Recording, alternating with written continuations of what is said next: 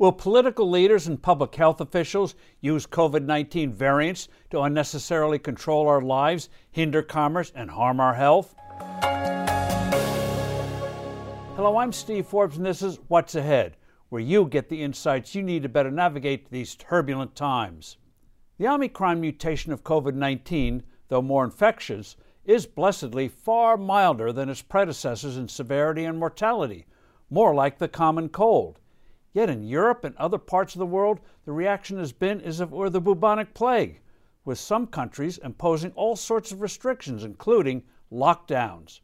Australia has been opening up special camps to quarantine international and even domestic travelers to make sure they're not harboring some COVID 19 variant. Zealous police and military forces are quick to arrest anyone violating various lockdowns and their decrees. The U.S. is not immune to this hysteria. New York's new governor, Kathy Hochul, already intoxicated with power, has issued two orders in response to Omicron that will do real harm to the state economically and in terms of people's health. Last month, she decreed certain hospitals cancel elective surgeries, even though 80% of New Yorkers have been vaccinated and others have been immunized from having had the disease. Moreover, we are blessed with powerful therapeutics.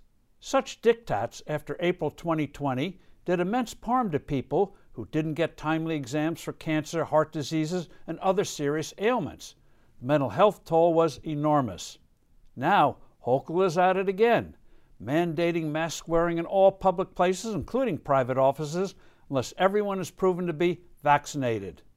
This will set back New York's economic recovery and do nothing overall for public health. Of course, New York City's pothead mayor has already issued his own equally moronic mandates, which thankfully his successor, who takes office in a matter of days, will likely overturn. Other places, though, such as Philadelphia, are imitating Hochul. The danger here is that the arrival of new variants will entice governments to try to make permanent dictatorial powers that are unconstitutional and undemocratic. The justification for such sweeping powers is long past the days of March 2020, when there was so much that we did not know about COVID 19. But within weeks, it was clear who was most vulnerable the elderly and people with serious underlying conditions such as heart disease. After that, sweeping one size fits all mandates were unjustified. The evidence is clear. States with heavy lockdowns had higher overall rates of mortality and hospitalizations than those that took a milder approach. Overwhelming evidence, moreover, shows that forcing kids to wear masks in schools are unjustified.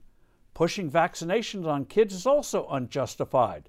Finland, in fact, has ruled that except for special circumstances, children are not to be vaccinated.